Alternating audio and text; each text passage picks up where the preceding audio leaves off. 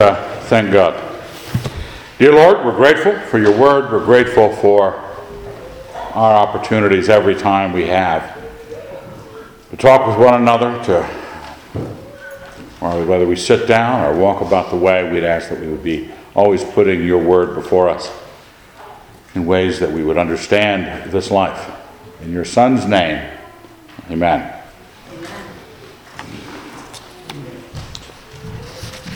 I think uh, what I just prayed sort of inadvertent that we would understand this life. Sort of a, uh, an aspect of being that what you understand becomes your life. And when we talk about it as Christian Christians, um, we talk about it in terms of faith right? We're looking here at Romans 1, and it's announcing uh, the theme of the book, stressing faith. And I think we as Christians sometimes forget that it's saying something very obviously true about all of us in everything we do. And the choice is not between faith and no faith, but what are the, what's the content of your faith? It's, it comes down to that. So we, I, there's a few things. I, there's a lot of good in Romans 1. We don't get to the really good part after verse 18. We stop at verse 17 this morning. Um, and most people turn to Romans 1 for the 18 and following passage, you know, that his infinite power and deity are clearly perceived in the things that have been made. Um, therefore, they're without excuse. We see the state of the age in Rome was just as awful as it is now. But this first part, he is announcing to his Christian friends that he does not know, has not visited Rome. And he just says a bunch of things that are we generally push to the side as just Christianese. This is kind of how you introduce a book. Dear so and so, you write, Dear who would you write? Uh, Alex has been writing the Transformers, um, Marvel, or whatever, who's in charge of it. And uh, you would say, Dear so and so. Even if they weren't dear, because we throw those words in, right? Um, sincerely or love so and so at the end. And somebody ever asks you, Do you really think that person is dear to you? Well, no, but it's just polite. And sometimes we look at how ver- uh, the letters like Romans open up and we just sort of shove it into that category. Paul, a servant of Jesus Christ, called to be an apostle, set apart for the gospel of God, which he promised beforehand through his prophets in the Holy Scriptures, the gospel concerning his Son, who is descended from David according to the flesh, and designated Son of God in power, according to the Spirit of holiness by his resurrection from the dead Jesus Christ our Lord, through whom we have received grace and apostleship to bring about the obedience of faith for the sake of his name among all the nations, including yourselves who are called to belong to Jesus Christ, semicolon. To all of God's beloved in Rome who are called to be saints, grace to you and peace from God our Father and the Lord Jesus Christ. That was a sentence. One sentence. But it was an introduction. It was saying, uh, uh, flamboyantly perhaps. What's the, how the Magna Carta begins? Uh, John, by the grace of God, King of England and Normandy, blah, blah, blah. You throw all the, the heavy claims that you want to make, Paul's making them. And it's Pauline to not be able to constrain himself when he puts something into a sentence to give you another, another little clause onto that to add to the meaning. He does that there with the gospel concerning his son, who is descended from David, according to the flesh, designated the Son of God in power. It, it, it keeps building on itself, but it says a bunch of wonderful things about the faith. You recognize them all. You're a Christian, you hold to these truths. But sometimes, because we were, you view words like faith, Son of God, Jesus Christ, love, in certain ways. We have certain categories, boxes we put them in, that we stop thinking about them. But here, if I, if I break apart the sentence,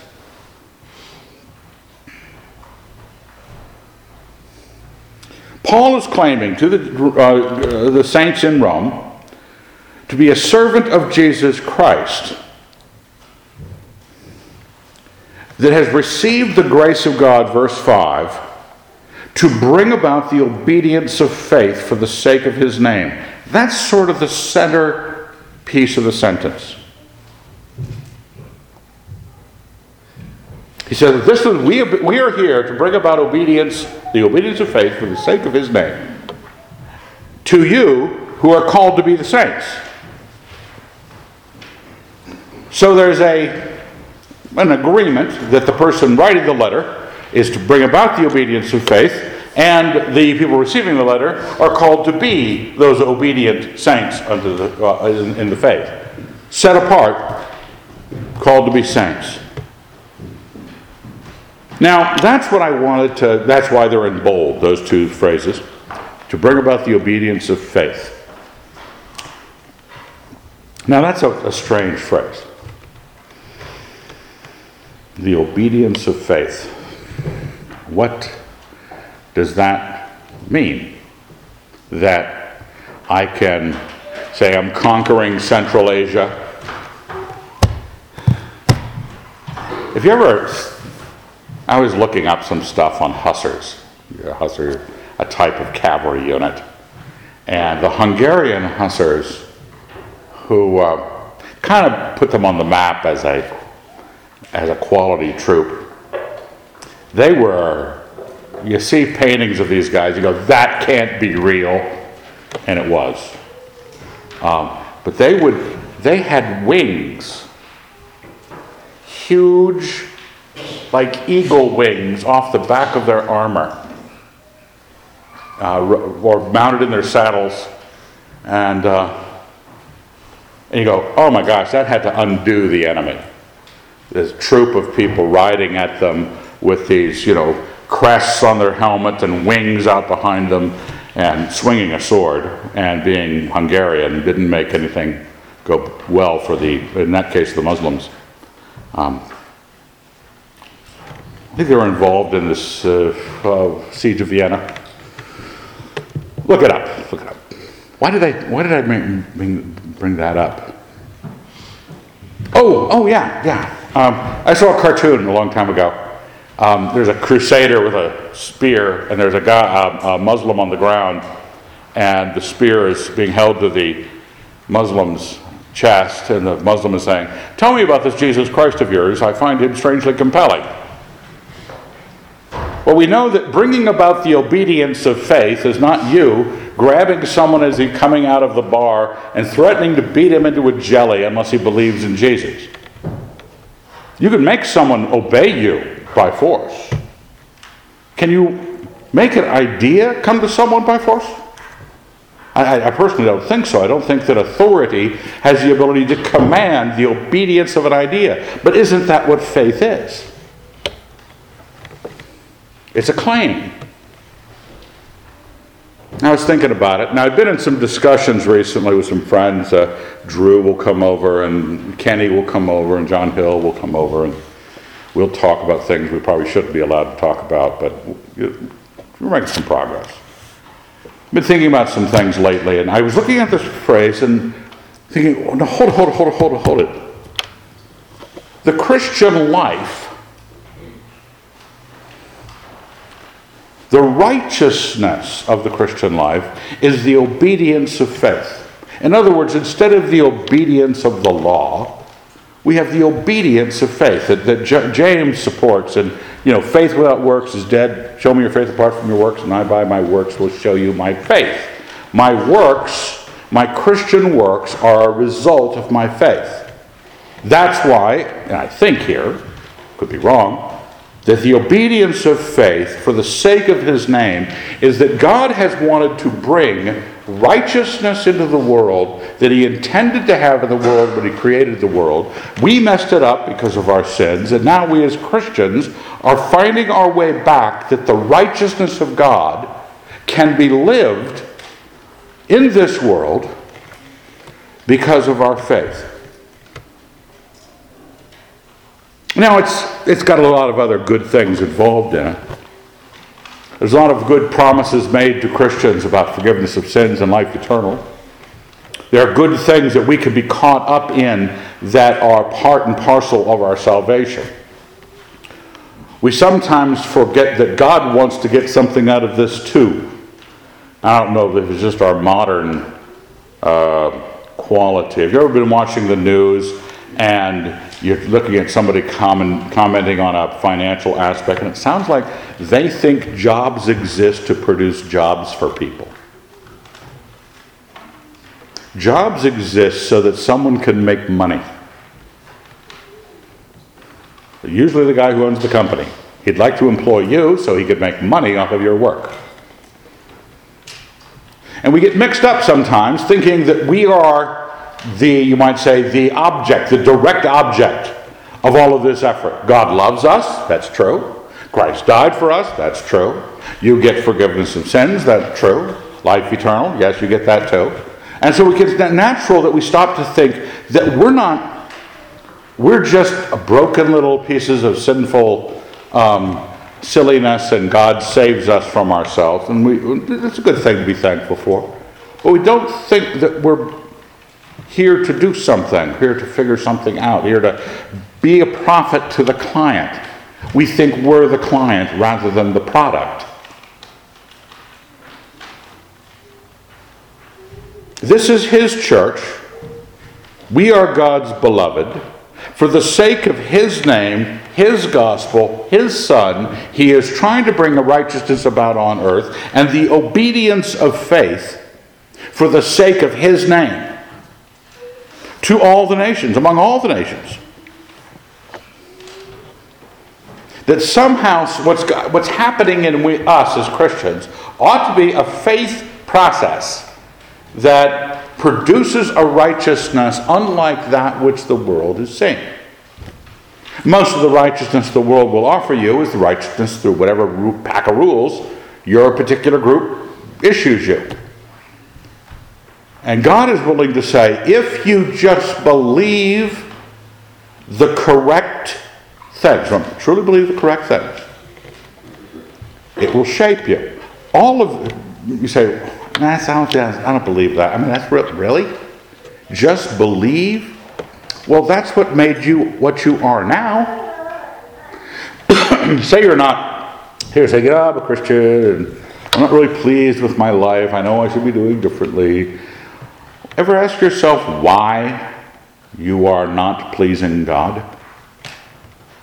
Now, don't list the things you did that are not pleasing to God. Do that in confession. But why, do, why are you not pleasing God? Well, actually, you believe something different about God than God once believed about Him. You believe something different about you than God wants you to believe about you. You believe something else about your family, your parents, your spouse, your job then God wants you to believe. You have a set of faiths. You went around cobbling it together in some harebrained way, thinking that you just, yeah, we just pick up life.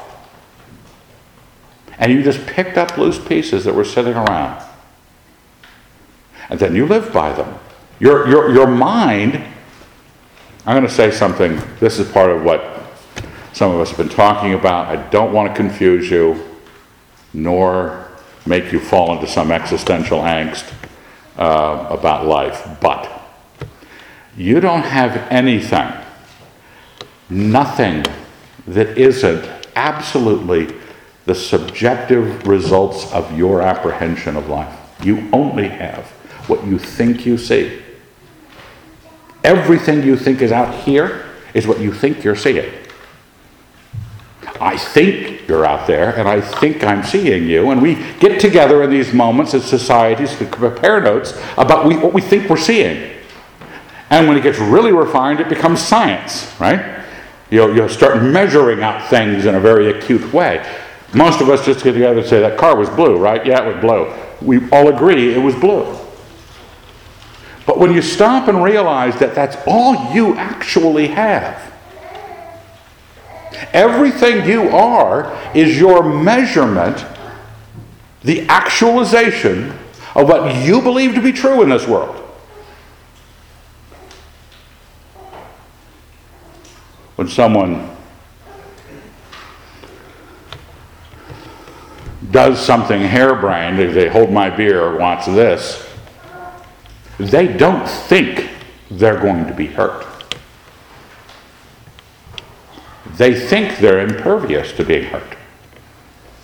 They think all sorts, they will do amazing things.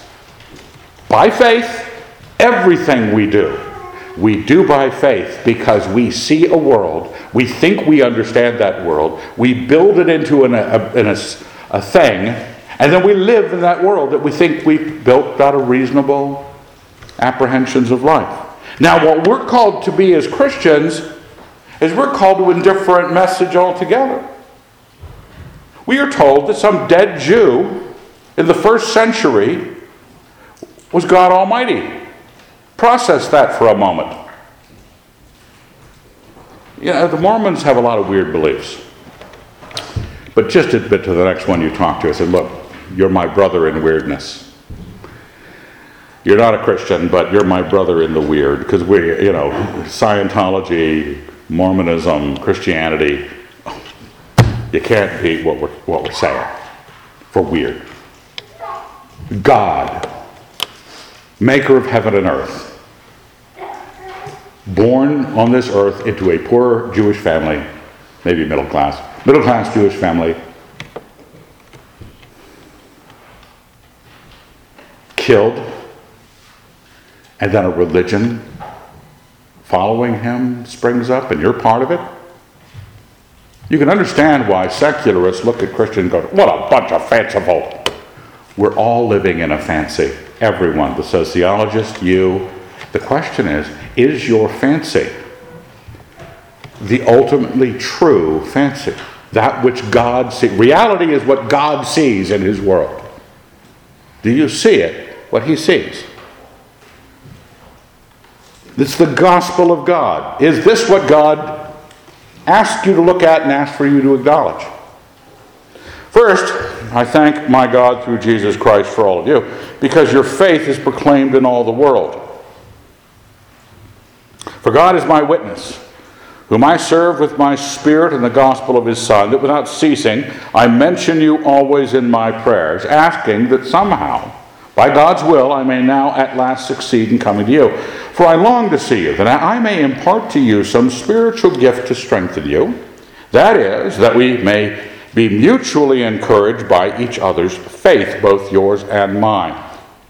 Now, as I thought this, back when the obedience of faith came across my, my mind about uh, it's, a, it's a path we take in the faith that offers us a revision. When it's, we always, I always quote that Romans 12 passage, you are transformed by the renewal of your mind. That is what faith is, is you exchanging your faith that the world gave you. I'm going to trust Google.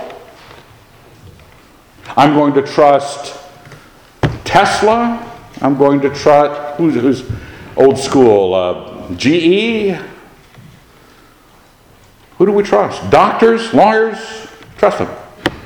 We've got all sorts of faiths that we're expressing. And at some point, at, at, the well of that is the faith you have in you and your perception, you, your ability to put it together. And then you realize that you're a sinner, you realize that you're evil. You know you shouldn't be. You realize there is a God. Someone declares to you the gospel, and it goes, that makes perfect sense, and you believe it. Our faith is something that you came to. I'm, I'm not trying to equate it with a propositional claim of truth or falsity. That I believe that Jesus is the Christ, but I don't believe Thor is. Okay? I deny Thor and I believe in Jesus. I don't think that's the kind of belief we're talking about on either the secular faith or the Christian faith. There's a faith that you believe to be true, down to the well of your being, that moves how you react to the world. It defines your loves. It defines what you're membered with.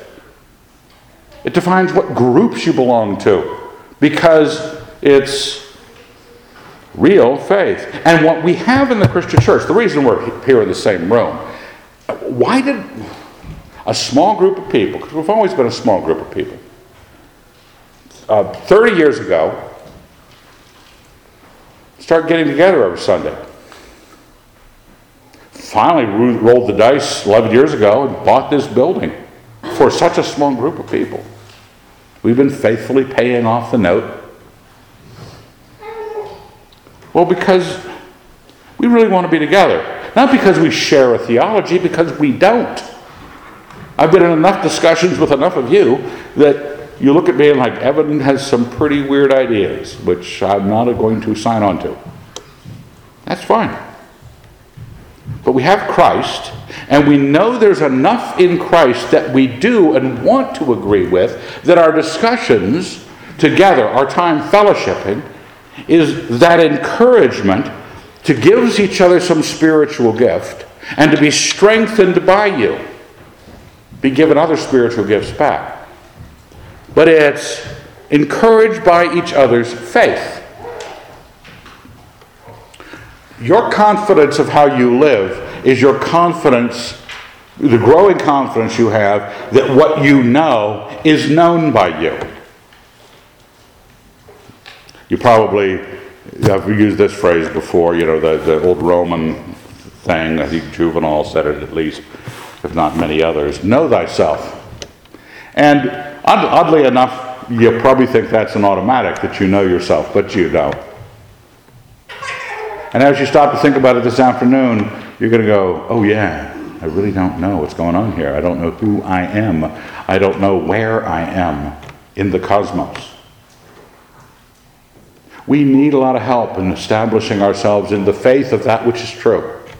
We believe that when we heard the message of Jesus Christ, the gospel of God in his Son Jesus Christ, that we had heard the truth. We bowed the knee.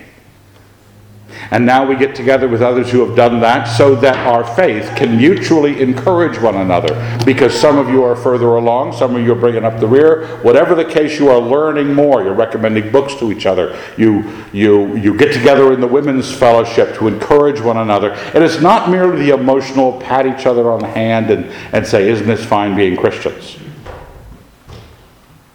We are encouraged in the faith is an impartation of something. When he says it of himself, I may impart to you some spiritual gift to strengthen you.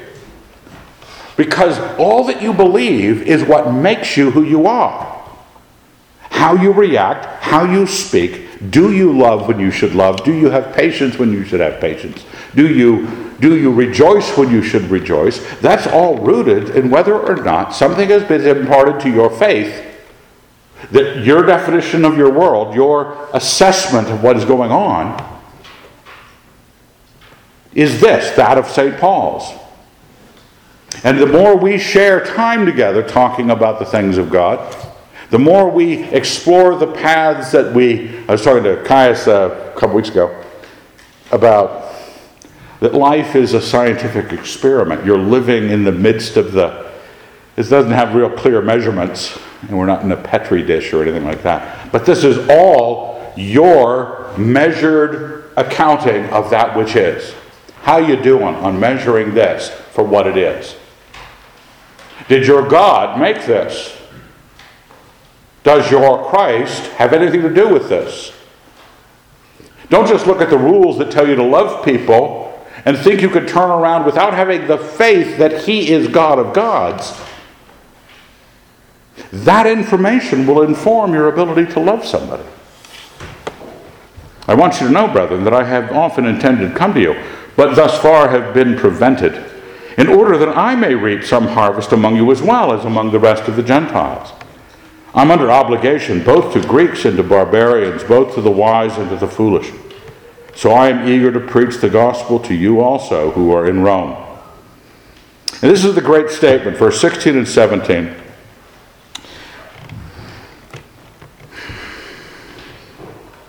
For I am not ashamed of the gospel.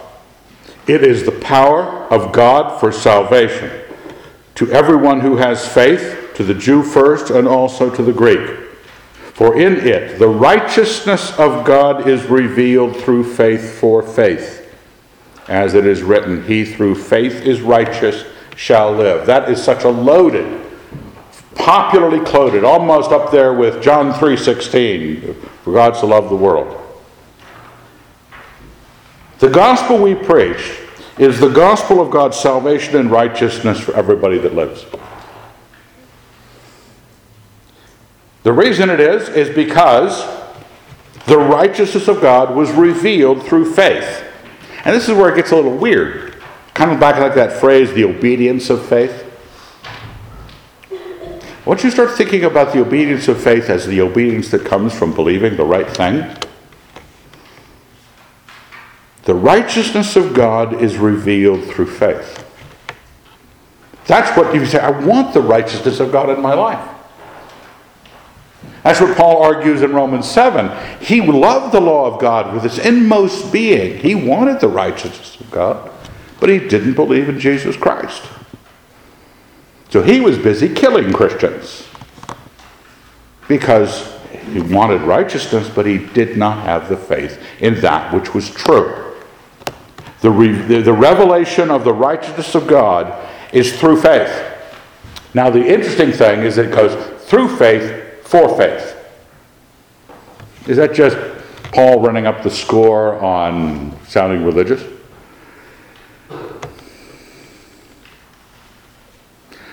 For the moment, try not to think of faith as a substantial, actual thing that sits like a brick in you. I have got faith. It is what you hold to be true. It was the righteousness of God was revealed to you initially. You were not a believer, you were worshiping Apollo or whoever you were into. Someone preached the gospel downtown Rome. You heard it, and it made sense to you, everything you had seen in life. You'd heard about, you'd ever heard of this Semitic God before, but here, this Jesus the Christ is being preached by that strange man, and it makes complete sense. And it's the righteousness of God that it reveals. God dying, God Himself dying for the sin of man. That makes sense for the sin of man. Yeah, you ever wonder how bad people get? It's, just, it's pretty bad. It's always been bad. Even when they have those wings on their armor. It's just bad. And you wonder, does any all the other religions are out there going, well, here's a little list of things you could do to make things better. See, no, you, say, um, you don't understand how bad it's gotten. You don't understand how bad people are. And God of the Christian faith comes to you and says, okay, l- let me just tell you this. I'm going to become a human being so you can kill me because it's that bad. Not so you can kill me because I deserve it, because I'm the evil one. No, because you need to have someone die for you that will be powerful enough in their death, their sacrifice. If you died for you, that's only what you deserve. God dies for you, complete altruism, substitution, and he conquers death. That's one of the great things about the atonement is the Christus Victor aspect. That the evil ones killed Jesus Christ thinking they had dealt with it, but all they did is nursed a viper to their bosom, basically. Let's invite the Son of God into Sheol and see what happens. The gates of hell will not prevail against him. We have finally in Christ a religion that seems to understand just how bad we are and seems to have reacted with that degree of sensibility because the righteousness of God is revealed to us in faith, through faith, and it's for faith. As I was looking at it today, I was looking at this obedience of faith revealed through faith, and then for faith. Because other times I read through that and go, I don't understand what he's saying. But once I realized that faith is this building of encouragement, knowledge, strengthening, it's impartable. As you go through a discussion with a friend, say having a beer and cigars with, that's how we do it, but beer and cigars with some friends talking about the nature, we were talking recently about the nature of uh, the triune nature of man. And uh, we're supposing things. We know we're looking at the scriptures in a different and fresh way, but uh, we're going after the faith we have is through the, is, is, is for this other faith. The task of believing more. That's what you're doing. When you get up in the morning, when you're a baby, how old do you have to be before things start to come into focus? When you can focus on something? Let's not ask mentally. Uh, let's ask visually. Anybody know when babies have that kind of? I thought with the amount of mothers in here, you probably studied up this. One month? Three or four months. Three or four months. Okay, thank you. Um, and then you spend the rest of your life trying to figure out if what you're seeing is actually really there.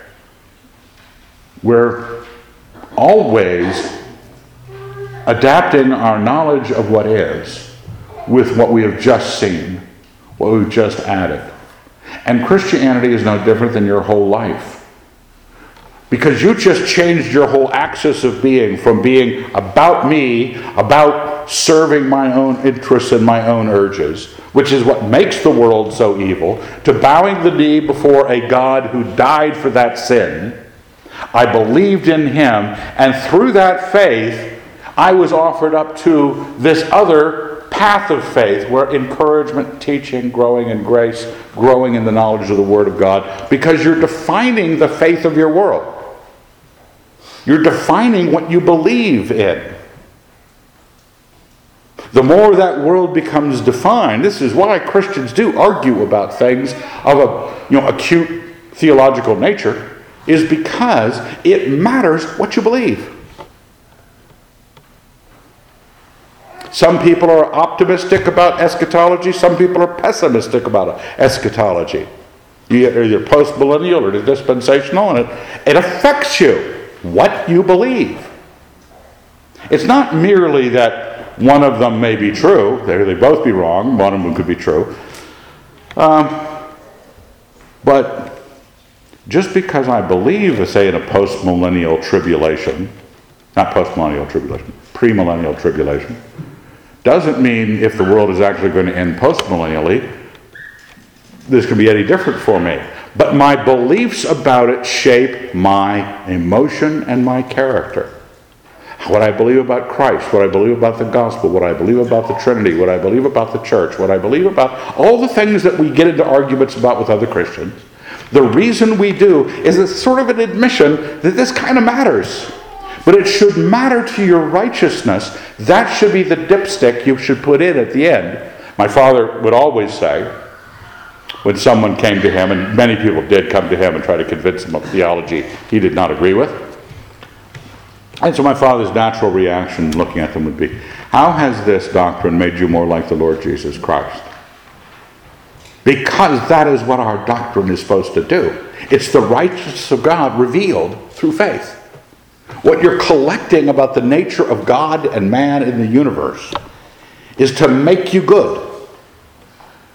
Because every other belief made us bad.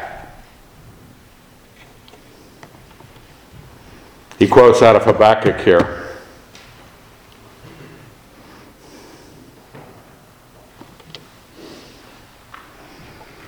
He who through faith is righteous shall live. That's out of Habakkuk 2. I have it on the left hand side if you want to read the immediate context. Paul quotes this a couple times, uh, Galatians and here in Romans. The writer of Hebrews quotes it in Hebrews 10, which I have here at the bottom. I want you to be thinking a little differently. The, the quote is different each time it's used. But if you think about faith, the doctrine of your belief, the nature of what you hold to be true, looking out your eyes, hearing with your ears, considering that the cosmos is built this way, that is your faith. How deeply you believe it, how singularly you believe it, and how correct is the thing you believe, will de- will, your righteousness will depend on that. Who you are, you say, well, you know, I actually don't like myself a whole lot. Well, you know, it's what you believe. We are made righteous. The righteous are made righteous through faith. And it's not because you traded in this, this chunk of believism, fideism, for God's righteousness that was also substantial and in a chunk. People who believe that, that peace is a substantial thing or love is a substantial thing. These are reactions. These define not a substance.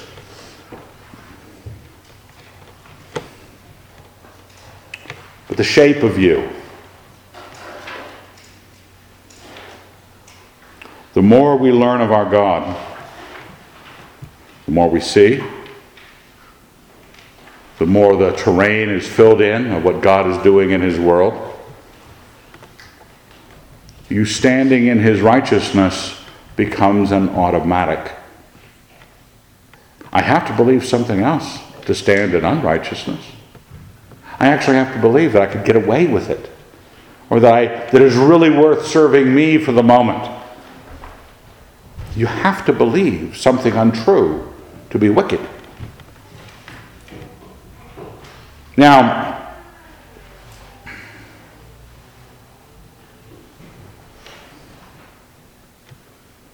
Hebrews 10 and I brought this in because he quoted the Habakkuk portion.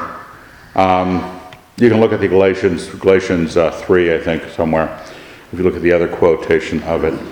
The writer of Hebrews says, For you have need of endurance, so that you may do the will of God and receive what is promised. Okay, he's up against persecution. You got to get through this life. Some of you are getting through, trying to endure more. Some of you have got a, a better gig.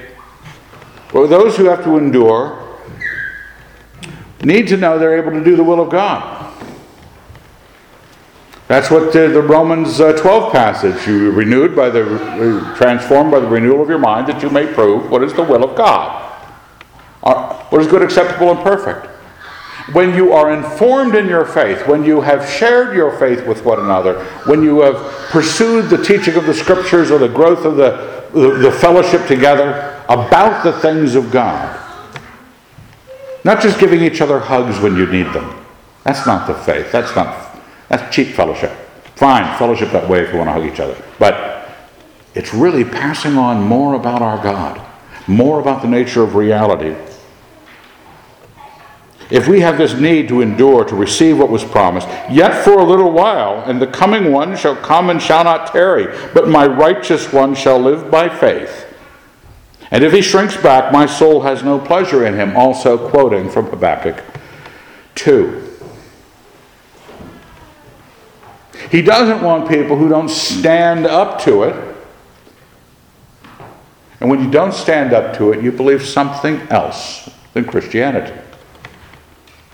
You believe it's important that you stay alive. You believe it's important that you not suffer. You believe it's important. All other things that you have measured your universe, you did not believe Jesus was the Christ. Well, you could still be a Christian. You could be building on it with wood, hay, and stubble, as was read in the, in the passage this morning. The righteous one shall live by faith. We are not, verse 39, of those who shrink back and are destroyed, but of those who have faith and keep their souls. The task of knowing more about God, the task of being through faith, for faith, the obedience of faith, is that you are building up in your fellowship, whatever Christians you get together with, however frequently, you're thinking of the things of God, speaking of the things of God, because it matters. I, made a little comment somewhere in the notes about being one eyed people in a world of blind people, which is a great place to be, but you want to be not just one eye. Everyone else is functioning as if they don't know, uh, completely clueless. And Christians start to know, they start to realize what is. And an old Christian, and all of you are going to be, God permitting, an old Christian someday, is going to be a great resource to the younger Christians to encourage them, to impart some spiritual gift to them. But everything that we see, we want to hear those impartations. We, we, I don't do this because I'm not young, but many people just go out to YouTube and watch videos of what other people have seen, about what other people have done, even how they make things, you know, or fix things. It's amazing the resource, the, the, the abundance of other people's vision. You are together as a body to share the vision you have of Jesus Christ and His world, so that you know that what you've been thinking about a certain passage of Scripture is going to be beneficial in faith because we are all living by faith and are made righteous by faith. Now, I, I have this, I wanted to go to the Hebrews 10 passage, and I will end here. Say, you better, Evan, it's at the bottom of the page. I ended here because when you move to Hebrews 10, it's right at the end of chapter 10. We keep our souls by living by faith. The righteous shall live by faith. And then, remember, there are no chapters or verse markings in the original.